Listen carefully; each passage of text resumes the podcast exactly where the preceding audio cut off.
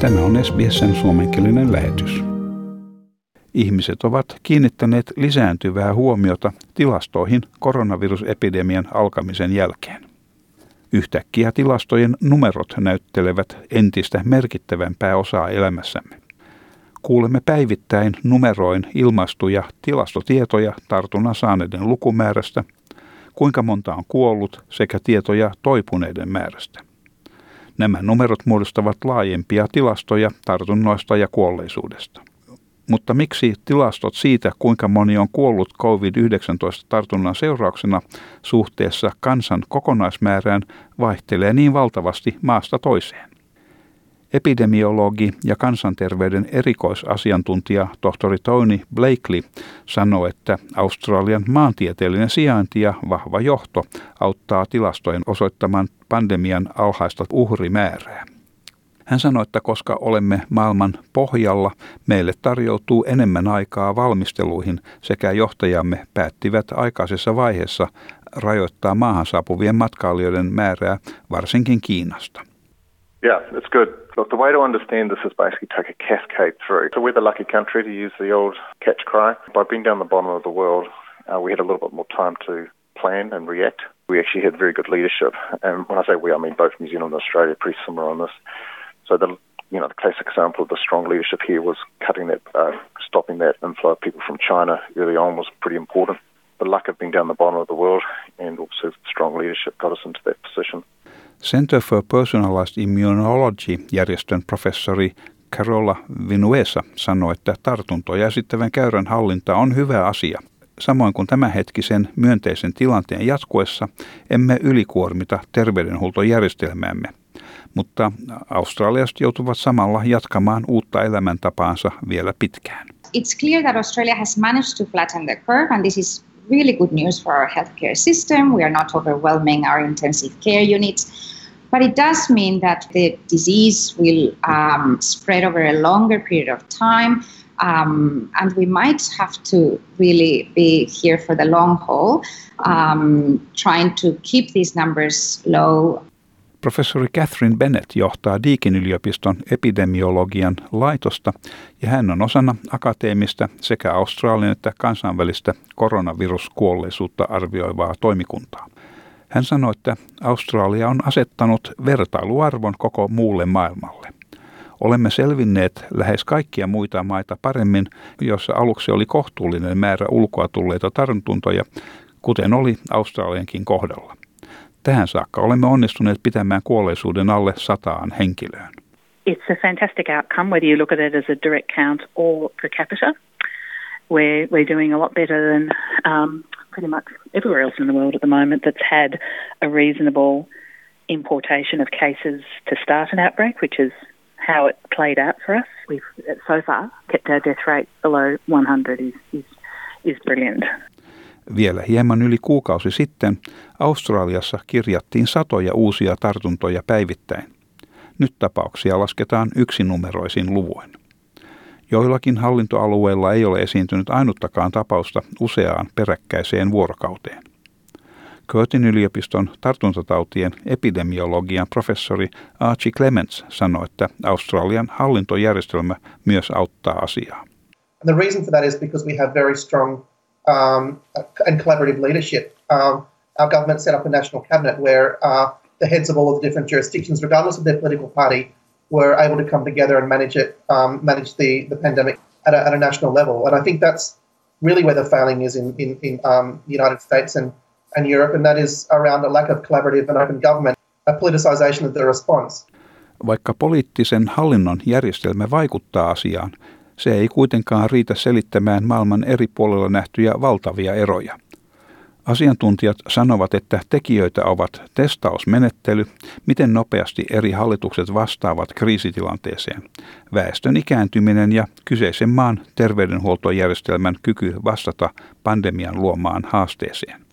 Kuolleisuus tartunnan saaneita kohti on yleisin tapa mitata pandemian vaarallisuutta. Australian tartunnan saaneiden määrä on verrattuna kuolleisuuteen on noin 1,3 prosenttia. mikä on hyvin alhainen määrä verrattuna Ranskaan, missä vastaava lukema on yksi kaikkein korkeimpia. Siellä lähes 19 prosenttia tartunnan saaneista ovat kuolleet. Kuolleisuuden vaihteluun on useita syitä. Kaikki valtiot eivät tutki kuoleman syytä. Joissakin maissa lasketaan ainoastaan sairaalassa tapahtuneet kuolemat ja joissakin maissa ei tehdä koronavirustestiä kuoleman jälkeen. Professori Bennett sanoi, että tuloksena on, että tiedot kuolemista eri puolilla maailmaa ovat epäluotettavia. Hän toteaa myös, että maat, joissa on suuria määriä tartuntoja, ovat usein niin suuren paineen alla, että tarkat arviot tapausten määrästä ovat sattumanvaraisia, useimmiten aliarvion muodossa.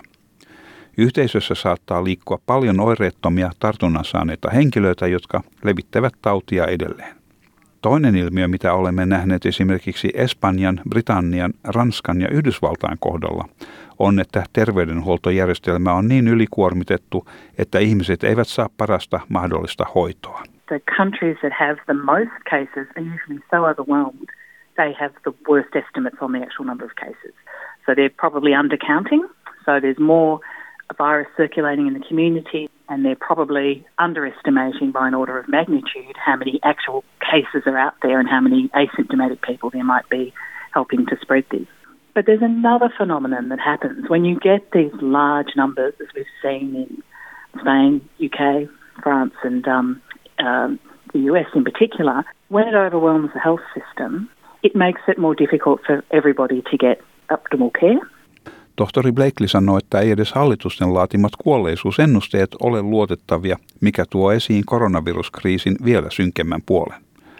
Tartunnan saaneiden ihmisten määrä vaihtelee suuresti. Yhdysvalloissa arvioidaan olevan noin 80 000 koronaviruskuolemaa, mutta jos asiaa tarkastellaan lähemmin, se on noin 2,5 prosenttia maan tartunnan saaneista. Saatuasi tartunnan sinusta tulee eri hoitojärjestelmän potilas ja kuoleman mahdollisuus on olemassa. Tämä on tartuntojen ja kuolemantapausten suhde, mikä on noin yksi prosentti. The percentage of people infected across the world is varying enormously. In the US, the modelling suggests they'll have 80,000 deaths, which they nearly do have by now. If you actually looked under the hood, that was about a 2.5% of the population being infected. Once you become a case, you're captured by various systems, and then there's a chance of dying of it. That's the case fatality ratio. So 1% of cases will die. On myös muistettava, että on olemassa ero koronaviruksen aiheuttaman kuoleman välillä ja koronavirustartunnan saaneen henkilön kuolemalla. Koska ensisijainen kuolemansyy voisi olla vaikkapa sydänkohtaus, vaikka koronavirus olisikin osasyynä. Jos henkilö kuolee hapenpuutteeseen, minkä arvioidaan olevan koronaviruksen aiheuttama, tämä voitaisiin lisätä tilastoihin. Sillä kohtaa kysymys käy harmaaksi, koska rajan vetäminen on todella vaikeaa. If they die with it, it means that they've detected the virus, but they're not necessarily attributing the death directly to it. So they might have died of a heart attack, for example. And so technically they died of a heart attack, but they had COVID. And so that could well have contributed to the heart attack. Whereas other people, if their death is directly associated with the difficulty of getting oxygen, for example, um, and it's it's attributed directly to COVID, then they would count that. But it's where it starts to get very grey. It's hard to know. Professori Bennett sanoi, että Australian kaikista syistä johtuvan kuolleisuuden huomiointi on tarkin tapa arvioida kriisiä. Australian tilastot ovat pysyneet melkoisen samankaltaisina kuluneen viiden vuoden ajan. Hän sanoi, että olemme todennäköisesti kirjanneet kaikki koronaviruksen suoraan aiheuttamat kuolemat. Hän sanoi, että tuskin tulemme näkemään mitään suurempia muutoksia tilastoissa. We do think we've captured the, the, the, the direct deaths from COVID. We won't have that sort of missing death phenomenon that other countries might see, but we still might see some excess death associated with the flow on effects from COVID. So the net effect in Australia, we're hoping will not be that different to other years. Whereas when you go overseas, you've got COVID deaths, which will show as excess deaths. They will have um, uncounted COVID deaths that will appear when you look at the all cause data. You'll see that there's more deaths than you'd expect in a non COVID year. They will also have the flow on effects um, that might cause other deaths. Kaikki asiantuntijat suosittelevat laajempaa testausohjelmaa, vasta-ainekokeita ja yhteyksien seurantaa, esimerkiksi käyttämällä hallituksen hiljattain julkaisemaa COVID Safe puhelinsovellusta. Voit pitää itsesi ajan tasalla seuraamalla pandemiaa osoitteesta sbs.com.au kautta koronavirus-sivulta. Tämän jutun toimitti SBS-uutisten Markus Megalokonomos. Tykkää, jaa ja ota kantaa. Seuraa SBSn suomenkielistä ohjelmaa Facebookissa.